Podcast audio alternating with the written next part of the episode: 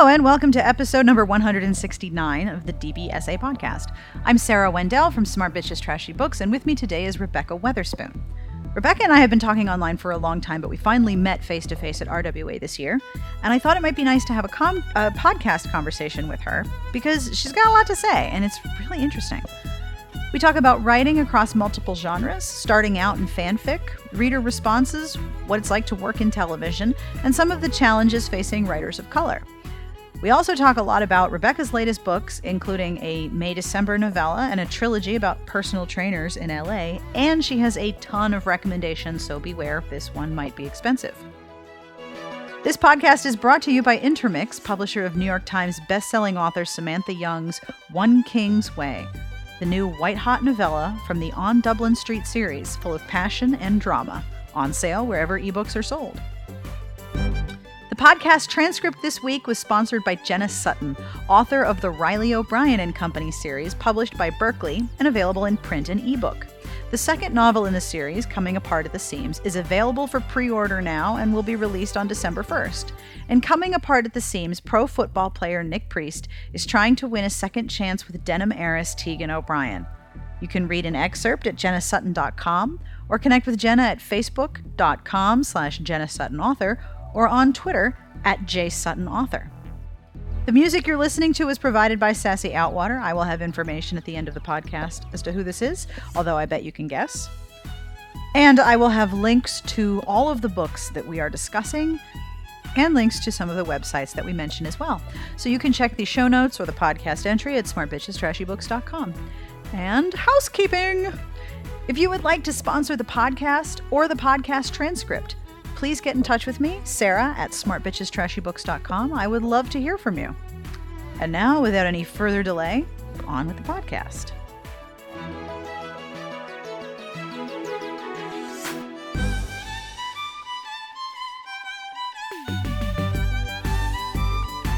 All right, so let's start um, with you. Why don't you tell us who you are and what you do? Oh, goodness. No, no, no pressure, you know. This- I'm sure you might have heard this before, but I think like the bio and like synopsises are like the the like worst part for authors. Like we hate talking about ourselves, well, me at least, and the synopsis writing book.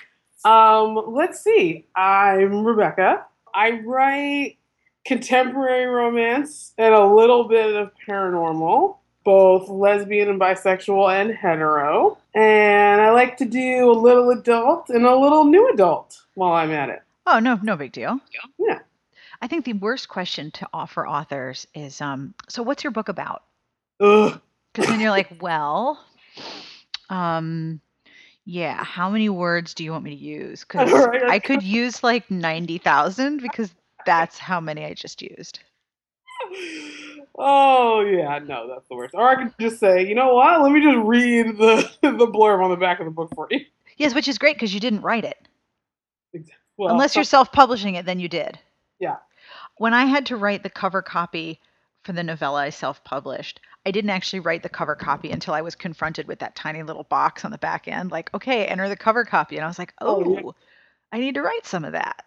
Yeah, that's Shit. Uh, that's pretty, I think one book, I might have written the, the cover copy right like right when I finished the first draft, and I think that was only because someone had asked me a question about it. Like, I was like, oh crap, I have to write, I have, I should probably just like write this now. But yeah, usually that's like the very, very, very last thing I do. Like, oh, there's a little box, I gotta enter something, might as yeah. well figure this out. You're like, oh, I have to like upload this to stores, maybe I should write what it's about. Here are some words. You will like them. So are you all self-published or do you have some uh, books that are published through a publisher as well? No, my um, lesbian and bisexual romances are published through Bold Strokes Books. Nice. Your most recent publication, was it the Fit trilogy? Um, I had a novella called So Sweet came out last week, actually. Here's the easier version of the question. Sure. Do you want to talk about your newest novella or do you want to talk about the trilogy? How many books of yours would you like to talk about? Let's talk about all of them. Um, I love this plan. We can talk about So Sweet and Fit. Um, we can talk about the Fit trilogy first, though. That's that's totally fine. All right, um, so tell me about the Fit trilogy, because those are some covers. Yeah. Like, I, whoa. It's actually, it's it's kind of funny because today seems to be the day to be talking about Twilight again. So, well, no, I, I say that just because I, I, I was birthed out of the out of the Twilight fandom as well. So you uh, were? I didn't know that. Was yeah, I was. So I you was, wrote fanfic about Twilight? I did. I did. It was fun. I loved it, and that's so how I ended up writing my writers. own original stuff. So many writers came out of the Twilight fandom. Yeah, yeah, which is I think is really cool because I think a lot of us.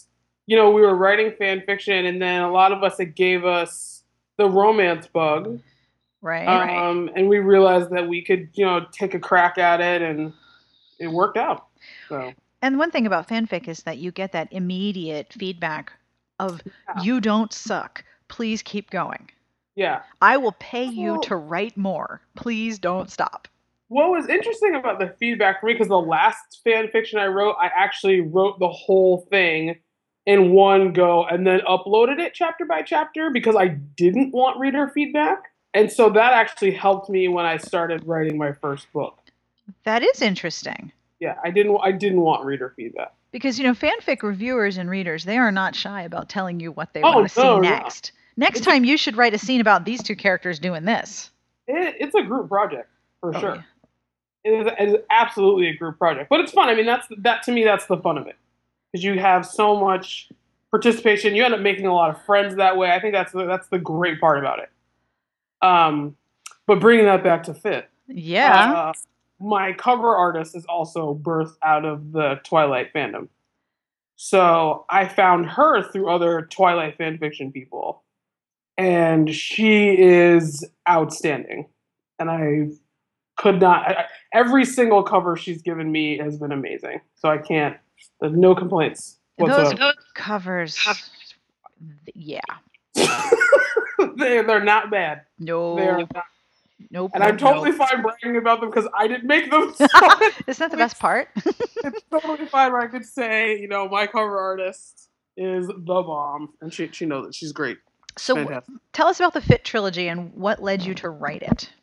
Sure. Uh, oh, God. This time is going by so fast. I'm already in two thousand fifteen. So this was NaNoWriMo twenty thirteen? Yeah. Wow. Yeah. Why not? Let's go with that. Okay. Um, I didn't want to write a full-length novel in that month, but I wanted to write something. I had never done NaNoWriMo before, and I was like, you know what? I'm going to try it, and I'm going to write something, and I set my word goals for the day, and that ended up being the first version of Fit.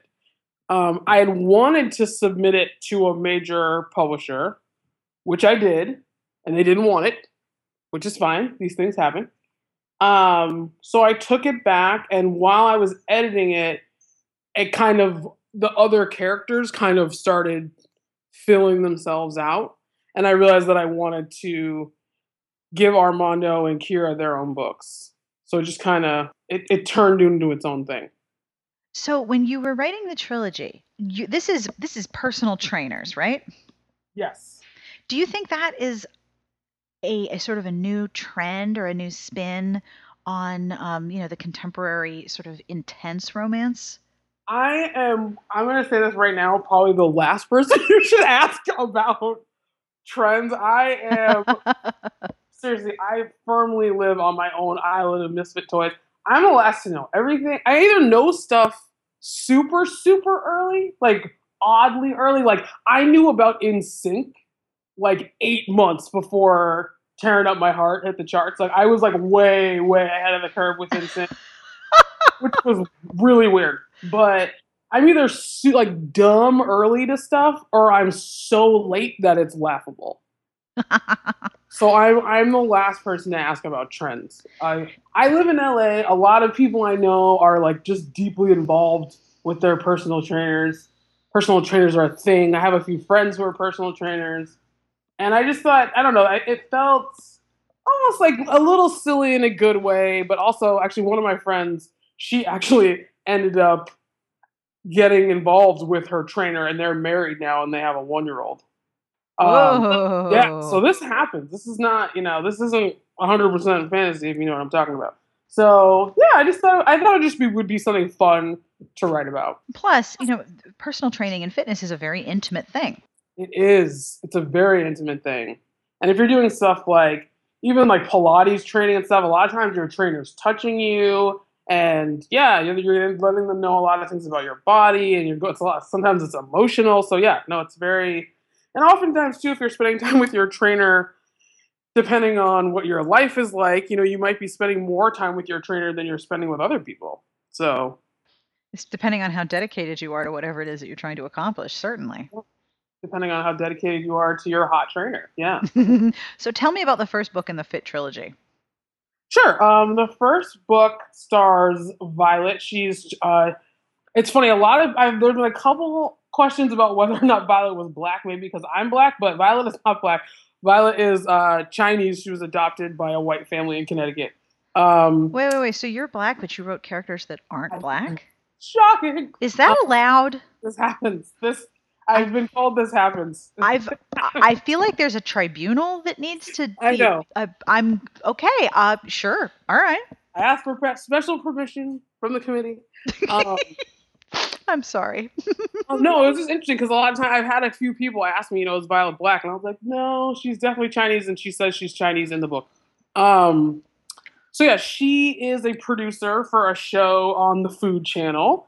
And if you've ever worked in film or television production, there is lots of free food. Lots and lots and lots and lots and lots of free food, lots of catering, lots of snacks. And if you ever worked on a show for the Food Network or the Food Channel, there's also more food. Um, so she has found herself in a situation where she's gained a few unwanted pounds and is looking for a way that is good for her to shed those pounds. Enter Grant Gibson, uh, trainer extraordinaire, who is based not so loosely on Chris Hemsworth because I have a Chris Hemsworth problem. Well, so uh, many, many people. It's a little bit of a problem. I'm coping with it. My significant other's coping with it. We're getting we're getting through life together with Chris as a part of our lives. Um, and they meet, and Grant is a dominant, and he kind of stupidly suggests to Violet that they should train, but that she should also be his submissive, uh, which does not go over so well. Because I feel like in the real world, that would be a very awkward conversation, which it is, but they end up working out and love ensues. Oh my. So did you work, used to work in television? I did, yes. Can you talk about that a little bit, about what you did, or is that not something you can talk about? Sure, I did all sorts of stuff. I did web series for Disney. I did like really weird low-budget movies, not so low-budget movies. Um, and then I ended my career in television working on reality T V. So I did, actually the last show I did was a show for the Food Network. Oh, wow. So what were your roles on the shows? Were you in production or behind the scenes? When I was doing movies, I was kind of bouncing all over the place. I knew a lot of people, so a lot of times people would just call me and be like, oh, like I need a set dresser and I know you're competent. Come and do this for me, or you know, I need I need just someone to do wardrobe errands for me. I was all over the place. I didn't. Well, there's a lot of appreciation for someone who says, I need this done. And then somebody can say, I can do that. Yeah.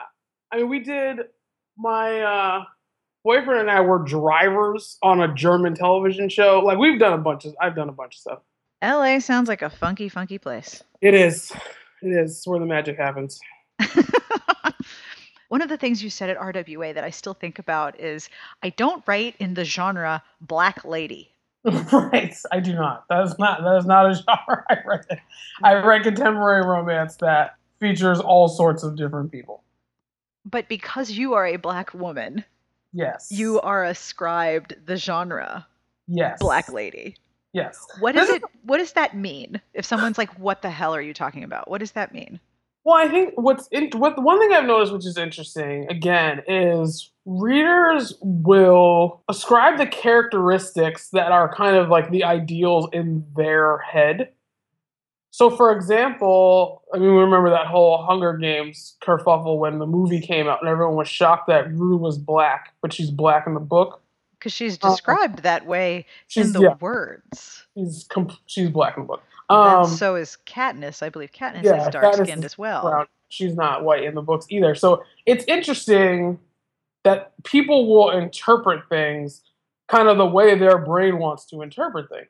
So when when you say, actually, what I've noticed, it's not that people have issues with characters of color per se. I don't think that's the first hurdle.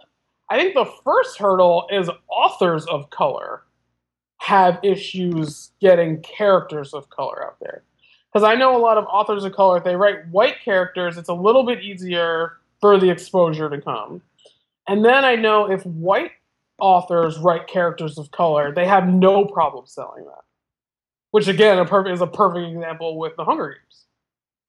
Because Suzanne Collins is white. So it's very interesting.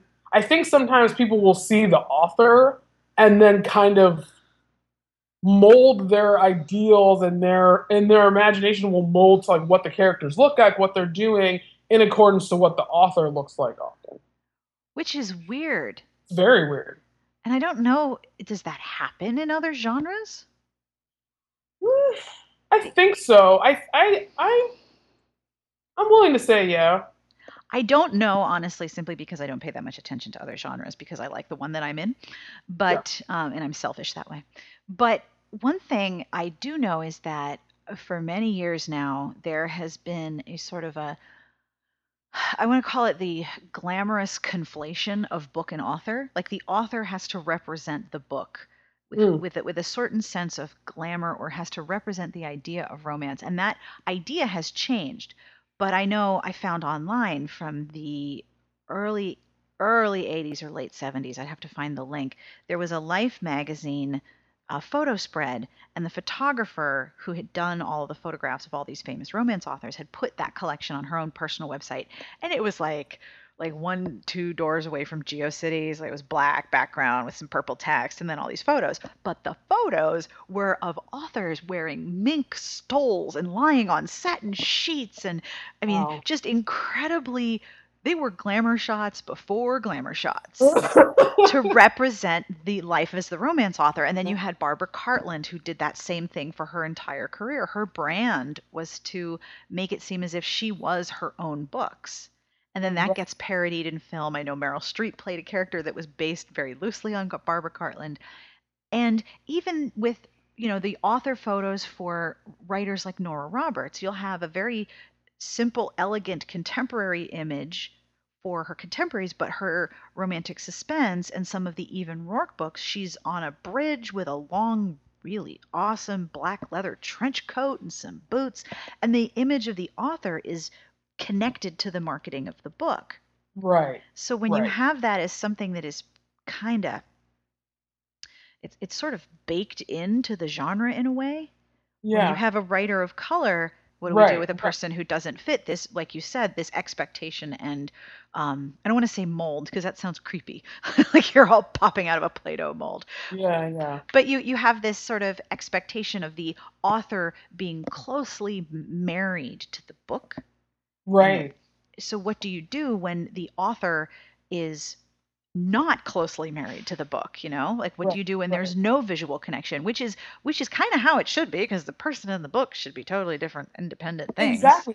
And it's weird. It's so funny because like sometimes, and I know like authors don't, you know, especially at big houses and stuff, they don't they have no control over their cover art. Nope. Um and I've seen I've met a bunch of authors who have covers with women on them that look exactly like the author, and you're like, what? It's it's weird. It's very it's it's it's a little bit subtle, but like not at all. That to me that to me is strange. I wouldn't want a book. I mean, I'm gorgeous. Don't get me wrong, but I wouldn't want I wouldn't want books with me on them because I'm not writing about. I mean, yeah, sure, my characters have personality traits that are similar to me, and the, uh, there's stuff coming out of my brain, but I'm not writing about myself, and I don't want I don't want readers to read about me twenty-eight times either. I want them to experience different people each time they pick up a book. Hence the job of writing fiction, to create different humans to right. write about. I mean, I wouldn't but want to write about myself twenty-seven times either. It's definitely, yeah, it's interesting that that. That's, I'm not. I'm not sure if it's like that in other genres. I'm not sure, but it is like that in romance. I mean, even for example, Rebekah Brandywine used to pose as the cover model. Like she would get the cover art and then have a dress that yes. looked exactly like the cover model. Yes, and yeah, then yeah, her yeah, author yeah. photo would be the same. And you, you know, there was a period of time when every single romance author had the same glamour shot headshot. So yeah. like hair and then like resting their chin on their fist or or putting their fingertips, just your fingertips though, just your fingertips on the side of your jaw, which the first thing I look at when, when the first thing I think is, oh my gosh, you're going to break out. Don't touch your face there. It's where you get bad pimples. That's funny. Yeah. I don't know. It's, it's interesting. I feel like in, I started Women of Color in Romance to try and level the playing field somewhat um, in mainstream romance. And I feel like it's interesting. I've learned a lot about romance and race relations in the last six months. I've learned, I've learned a lot. I'm sure there are plenty of authors who came before me, and this is nothing new. Um, but I've definitely learned a lot about how readers perceive characters and author, how other authors perceive um, character in relationship to author. I mean, it's very, it's, it's interesting. I mean, again, it's, I, I, it's bigger than romance, of course. This is like a global societal issue. This isn't just, it's not just romance that's experiencing this, but. You mean the racism that's sort of baked into everything? Yeah. Yeah. Yeah. yeah a little bit. a little bit. That um, easy bake oven has been running for a long time. And, and I think that's also the tricky thing is that a lot of people are having a hard time coming to terms with how long this has been going on. I remember I saw this great interview with, um, oh goodness. Her, I'm, I'm, her face is in my, I'm like looking at her face. Oh, welcome to my brain. Oh God. This is going to drive me crazy. Alfre Woodard was giving an interview, and she was talking about how the United States has been a slave economy longer than it's been anything else. So you have to you have to understand that anti, specifically anti-Black racism has been a thing, like is something that this country was built on. And then you don't say. I know, right? So then you have you. But have, wait, wait, wait, wait, we have a Black president. We're post-racial now. He's on his way out, so I don't know if things might. Things might. No, he cleaned it all up. We're not racist anymore. That's what Black said after he leaves. But yeah, I think that's it's it's something that a lot of us have a hard time coming to grips with because it's a it's an ugly thing to deal with, and so you don't you don't want to think that it's a, a thing first of all, and then you don't want to think it's a thing that taints the thing that you love. Or that and, you have perpetuated unknowingly. Right. Romance writing is unique in the sense that we're the one genre that kind of embraces what love means to the human existence. I yes. think even if you have books in literary fiction that, re- like, you know, are deep, intense love stories, however the book ends, we're the only genre that actually embraces that and celebrates that. I was try- someone was trying to tell me that romance was like silly, and I tried to explain to him that like you know he loves Star Wars so much, and he loves Lord of the Rings, and those are love stories too. They're just about familial love, and so when I to- put it that way, he was like, "Oh, you know, you have a point." Well played. Well, yeah, I mean, I, th- I think almost every story is a love story. It just depends on where it goes. To be completely honest, I completely agree. When you talk about the ugliness in the world, you don't want it to taint that thing that's supposed to be about love.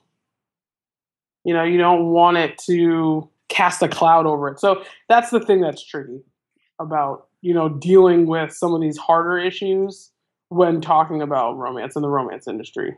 I don't want, obviously, I don't want um, race and color and cultural division to be the only thing I talk to you about, because I mean, I, I am aware of your job representing all Black people everywhere. All, all day, every day. All day, every day. And at this moment, you represent all the people of color on the whole universe. Like even the worlds we haven't discovered yet, yep. those two. They, they nominated me. Yes, no pressure or anything. One thing I do want to ask, you mentioned, because you started romance, Women of Color in Romance. I was about to say Romance of Women of Color, which is a totally different dating site. You know? Women of Color in Romance.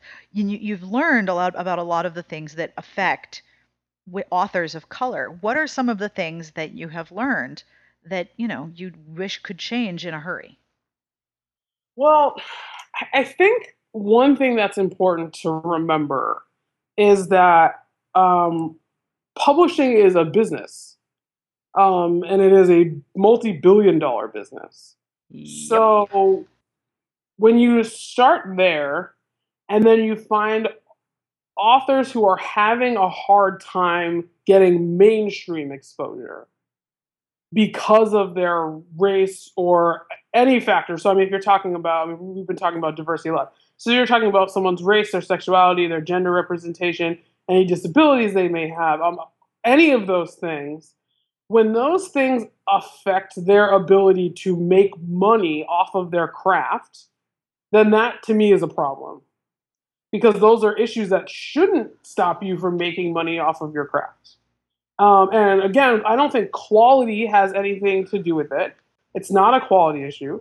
I think it's a le- it's a level playing field issue. So to me, what what I was seeing was that the playing field wasn't level. Um, again, I don't want to take um, responsibility for this. I'm definitely not the first person to notice this. I'm not the first person to say something about it. I'm not the first person to do something about it. I'm just a person who has a voice in this. First and foremost, I've noticed that when you have conversations about women of color not writing romance as much, because that was like the first conversation, like a few years ago, there was a lot of conversations where it was like, women of color aren't writing romance. It's not that we're not selling them, it's that they're not writing the books. So we now know that that's not the case. That's not the case at all. And I've been able to find hundreds of women who, women of color, and not just in the United States, all over the world, which has been, thank God for the internet, thank God for Twitter, because I've been able to find women who don't live in the United States who are writing romance, which is great. Um, and they're writing, and they're writing a lot. They're writing a lot. Um, I'm also noticing that a lot of women of color are actually doing quite well with self-publishing. Um, and I, I think the thing that's tricky is that I think a lot of people are perfectly happy self-publishing. So I, I'm not trying to be an advocate that like everyone who's self-publishing all of a sudden needs to uh, get a big five contract. That's not what I'm saying. I, I, I think that the larger mainstream publishers need to open the door and ex- except that women of color are out here writing romance novels or writing good romance novels, and by not making it a level playing field and giving us the contracts and giving us the shelf space or the digital shelf space or whatever, you're perpetuating the idea that one, we aren't writing, two, we're not worth selling, and that this is something that the readers don't want, which I don't think is true. I have many, many problems with the way sales are counted in romance. Yeah. And it's such a large problem that it's not easy to fix. I mean, for example, even a royalty statement that I get is sixty to ninety to one hundred twenty days old. Right. Or it's a whole six months out of date. I can't do anything with that data. And even then, not all retailers report consistently, and some report, some retailers don't report at all. So right. You have this incredible number that is ultimately meaningless because you don't know how it was made. Exactly. Which I find to be just ludicrous. Right. Like, how is it that we can't actually get accurate numbers that represent how much a thing has sold? Like, really? Right. We can't do that? So if you're, if you okay, so for it's it is, it's this weird cart before the horse, before the egg, chicken thing. If you are not putting out, if you're not putting out any books by women of color, you can't be like, well, books by women of color don't sell. Or if, in a sense, like, I know, I think Kamani's books are more expensive than some of Harlequin's other titles. So if you're pricing the books higher... You you mentioned that at one of the sessions. Yeah, yeah, Farah brought that up. Farah brought that up. Um, so if you're pricing your books higher, then you're driving readers away as well. So, and I also, too, I'm also wondering... Like, so we have Nalini Singh, she has a book out today. Rock Redemption came out today. And people have been talking about Rock Redemption for months, and she, people love her books. And I don't know, when people are doing the data, if people consider her to be a woman of color because she's successful. I know that sounds crazy. But Nalini and Sylvia Day are both women of color. And they are doing very well. So I wonder, again, when people are like, oh, I don't know, books by women of color don't sell. It's like, are you sure? Are you positive? And that's what I think is the problem when people frame their mind's definition of what a person is in correlation to their sales potential, in correlation to what they look like. So that's what that's where I think you run into a huge problem. Yes. And obviously all of these problems are not easily solved. They're not. They're not easily solved. And I think, um, again, I don't know exactly what, I know in a sense what would drive sales. I think, I mean, again, word of mouth is a, is a big deal. I remember back when Twi- actually Twilight was coming to an end and Stephenie Meyer recommended The Hunger Games. And everybody I knew who was reading Twilight ran out and bought The Hunger Games. Yeah. And that's millions of sales right there. So I think, again, word of mouth, I mean, it's interesting. Authors have an interesting relationship with each other that I think readers don't know about. And it's a great relationship. Um, the thing I love about romance is that other romance authors are extremely willing to help other romance authors. And that's amazing. Absolutely amazing. I mean, I know I can I can think of dozens of people off the top of my head. If I had a question about anything, I could email them and they would say, "Oh yeah, just try this." Blah blah. I mean, romance authors are so helpful to each other. It's amazing. As a community, we could potentially help fix this situation. Yes. What and are some things? Okay, you you go ahead, and then I want to know what are some things we can do. One thing I've noticed when people recommend books to each other. I notice, like, for, I'll use myself as an example. I notice when people recommend my books, they mostly recommend my books when people are asking for something very specific. So if people are asking for lesbian erotica, that's when people recommend my books. If people are asking for lesbian paranormal, people will recommend my books.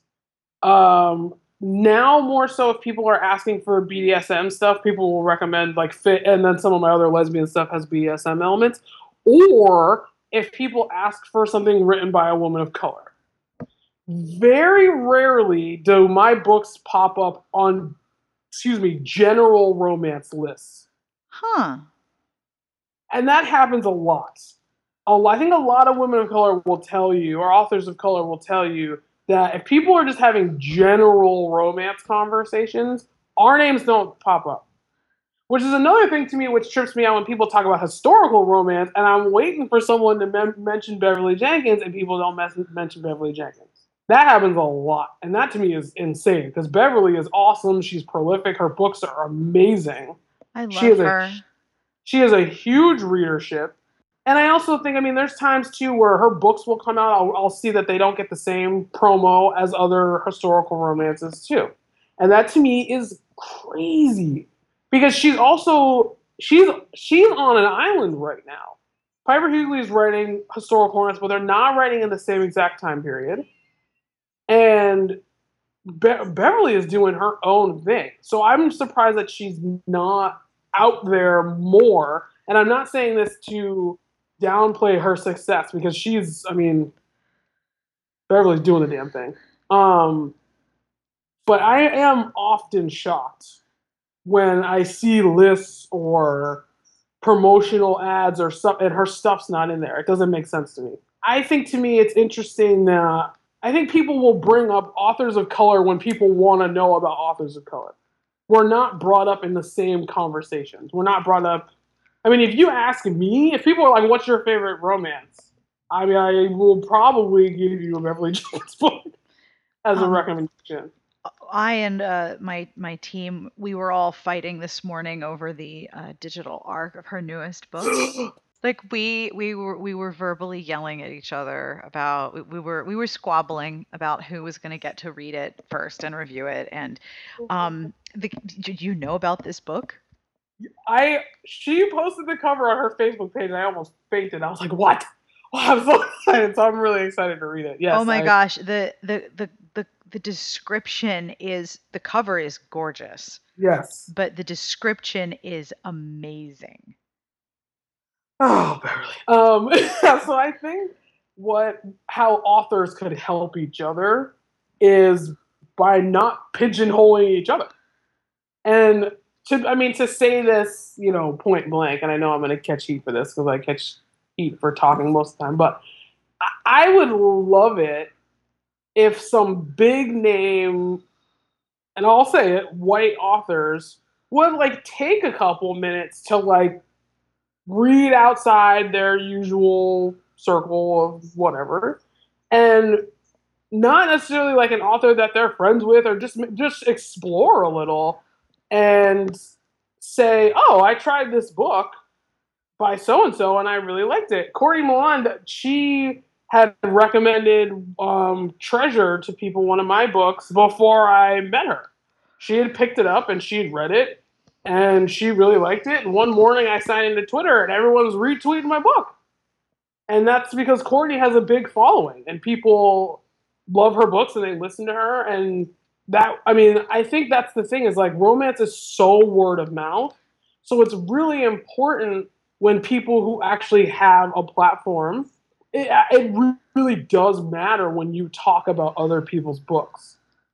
So when you never, ever talk about authors of color, then that's a problem. And I even noticed this with lesbian romance. Like, I know a lot of people in mainstream will come to me for lesbian romance recommendations because they know for sure that I read it, but they don't know what anybody else who does. I think authors can do a lot to help the industry. And I, it's, I keep bringing up this chicken and the egg in the cart, but I think publishers have a lot of responsibility because I think it would be very helpful if they took some of their existing authors and pushed them to the forefront. But I think authors can help each other a lot, quite a bit. And I think I think that will change. I mean, I think in T V, and in the nineties, there was a lot of black television shows. But now what's great, we're seeing a lot of Asian television shows on mainstream T V. A lot of South Asian actors are being incorporated. More Latino actors are being incorporated into things. And I think that's important. I mean, I mean, you have shows like Jane the Virgin that are doing very, very well. I love that show. I love that show's amazing. Yeah. I love I, I, the way that Spanish is so integrated into the language of the show, because there are families that speak in multiple languages all the time. Of course, of course, and I think that's I think that's really important because our country is, I mean, I'm like starting to hate this word a bit. Our country is very diverse. The, I have been challenging myself to write about things and not use the word diverse. Oh, it's, it's like my, I can't stand that word because now. It doesn't mean anything anymore. It, yeah, it like diverse a, is a shortcut for saying black people, which isn't yeah. right, but that's how some people take it. And I don't like to be misunderstood. Yes. Yeah. It's, I think we have, our country is filled, filled with millions of different people. And it does us all a disservice to make shows and movies and books that only show one perspective. I mean, I don't, I'm interested to see what's going to happen. When I was, when we went to R W A, I think what was tricky is that maybe, I don't think mainstream publishers have an idea how many people are self-publishing. Uh, 'cause a lot of people are self-publishing. A lot. Um, and I think what's tricky for authors who want Um, to work with a mainstream publisher is finding editors and people who want to work with someone and are aware of the fact that that person is not, this is not their first time at the rodeo. Because I met with some editors at R W A and I got the first timer treatment, which was interesting. I got the I got the debut author treatment.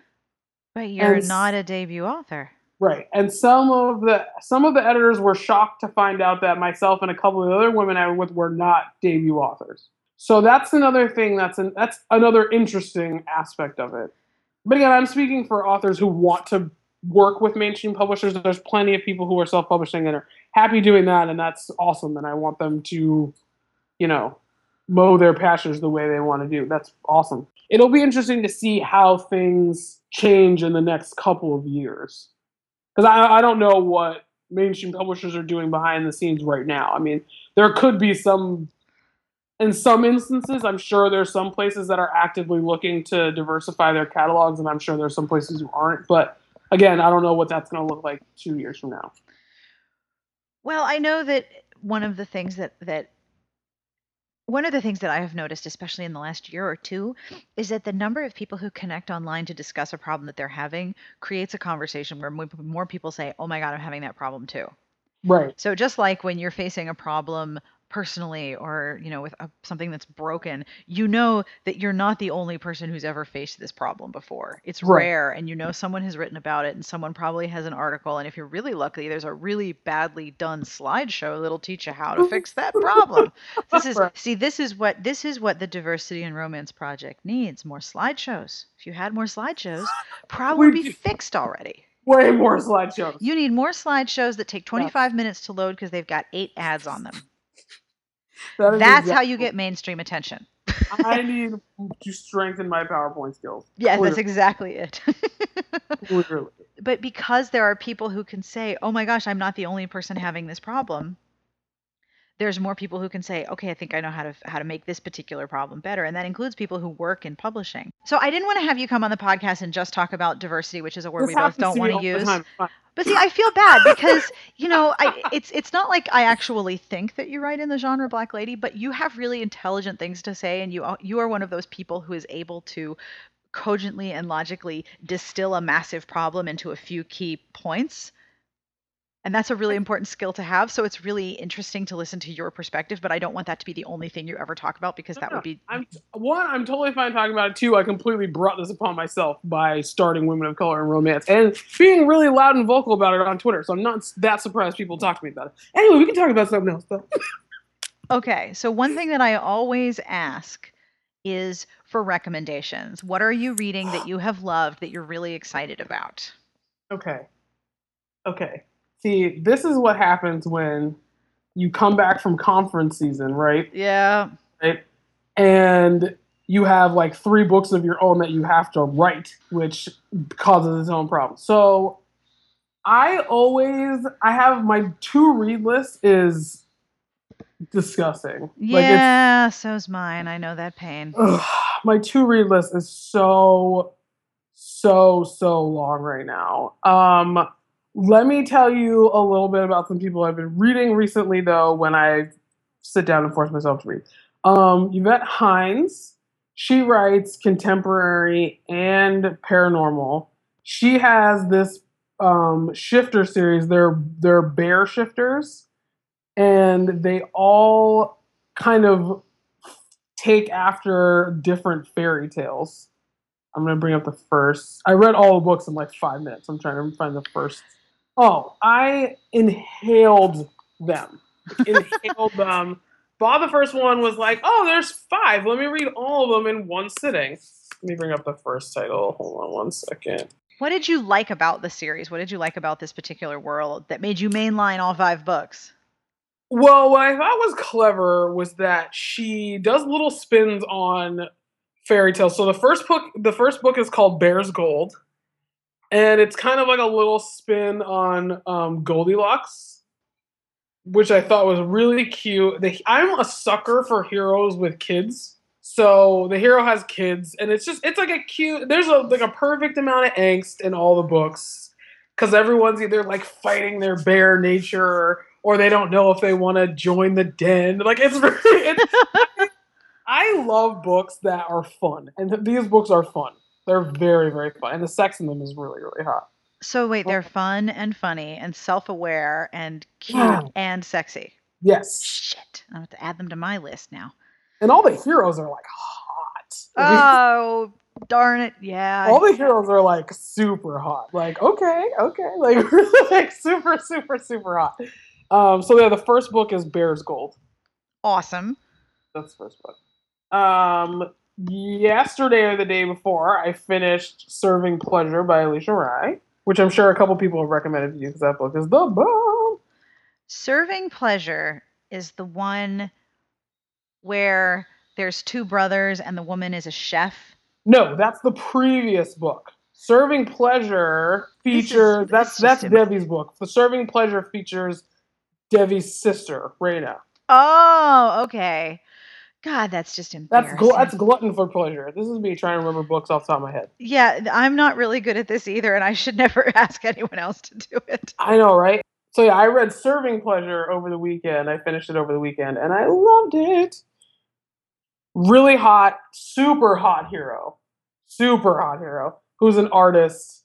And the heroine is a total sex pot, and she knows it, and I love it, because she celebrates her sexuality, and she celebrates her body, and it's just fantastic. I wish more heroines did that in books.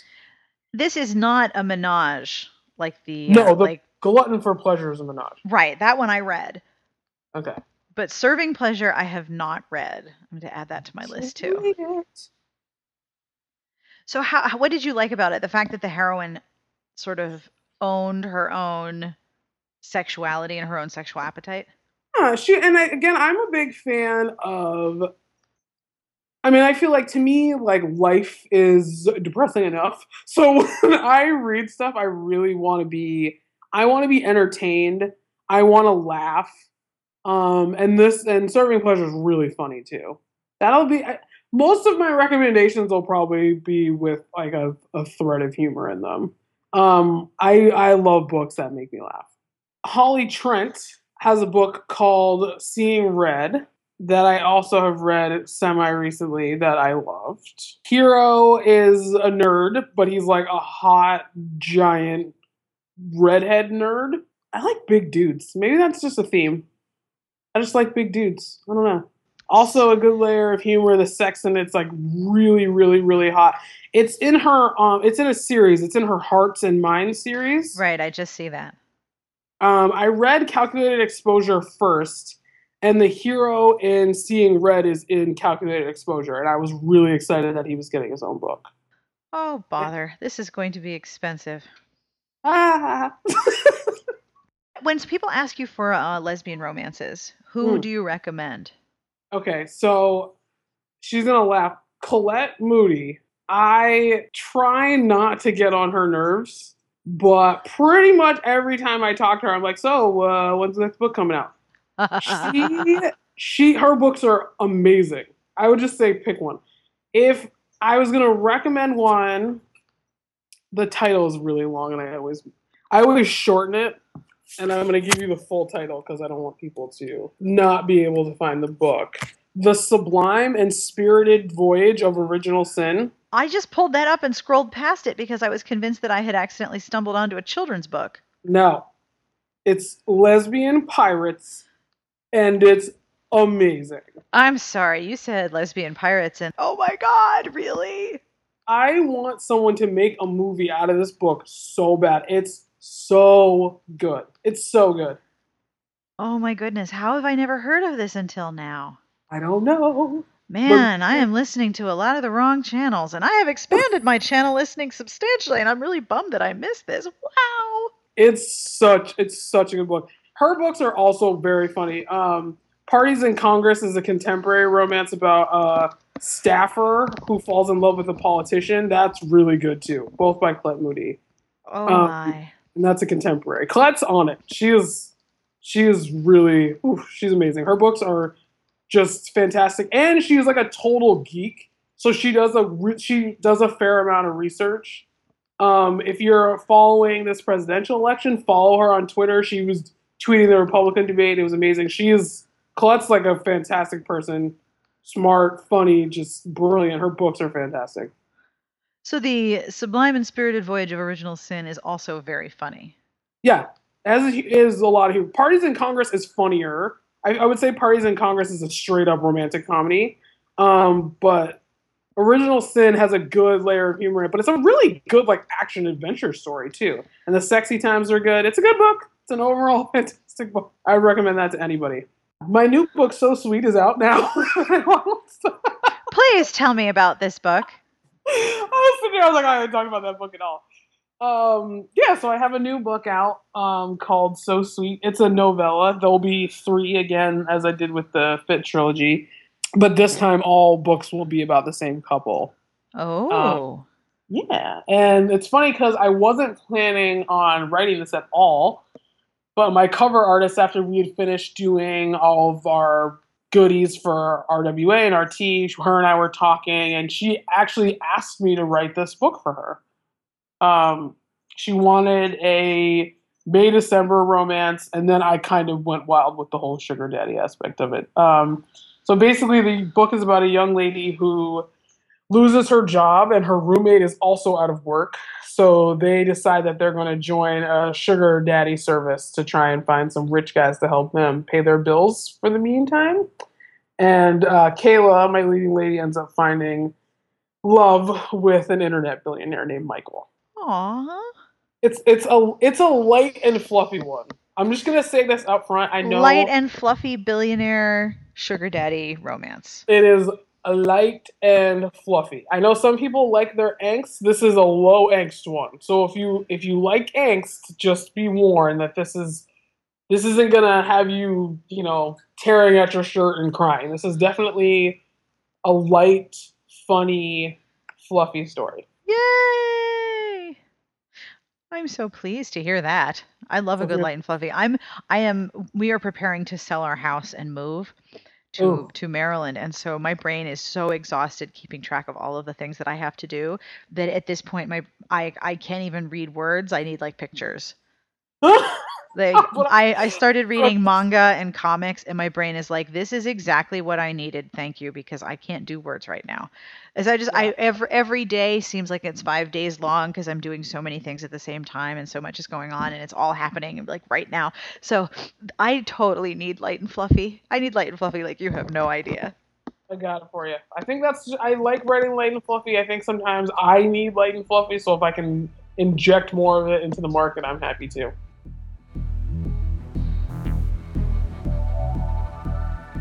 And that is all for this week's podcast. I want to thank Rebekah Weatherspoon for joining me to talk about her books and all of the things that she's doing online. This podcast was brought to you by Intermix, publisher of New York Times bestselling author Samantha Young's One King's Way, a new white-hot novella from the On Dublin Street series full of passion and drama, on sale now. The podcast transcript this week is sponsored by Jenna Sutton, author of the Riley O'Brien and Company series, published by Berkley, available in print and ebook. The second novel in the series, Coming Apart at the Seams, is available for pre-order now and will be released on December first. In Coming Apart at the Seams, pro football player Nick Priest is trying to win a second chance with Denim heiress Tegan O'Brien. You can read an excerpt at Jenna Sutton or connect with Jenna at facebook.com slash Jenna Sutton author or on Twitter at J Sutton author. The music you're listening to is provided by Sassy Outwater. You can find her on Twitter at Sassy Outwater. This is Deviations Project. This is a Adeste Fiddles, and this track is called Three Ships. You can find their music on iTunes or Amazon or wherever your fine music is sold. You have questions or suggestions? We have email. You can email us at sbjpodcast at gmail.com. If you have ideas of people we should interview or you have a question that you'd like us to answer, please do feel free to contact us. But in the meantime, on behalf of Jane and Rebekah and myself, we wish you the very best of reading. Have a great weekend.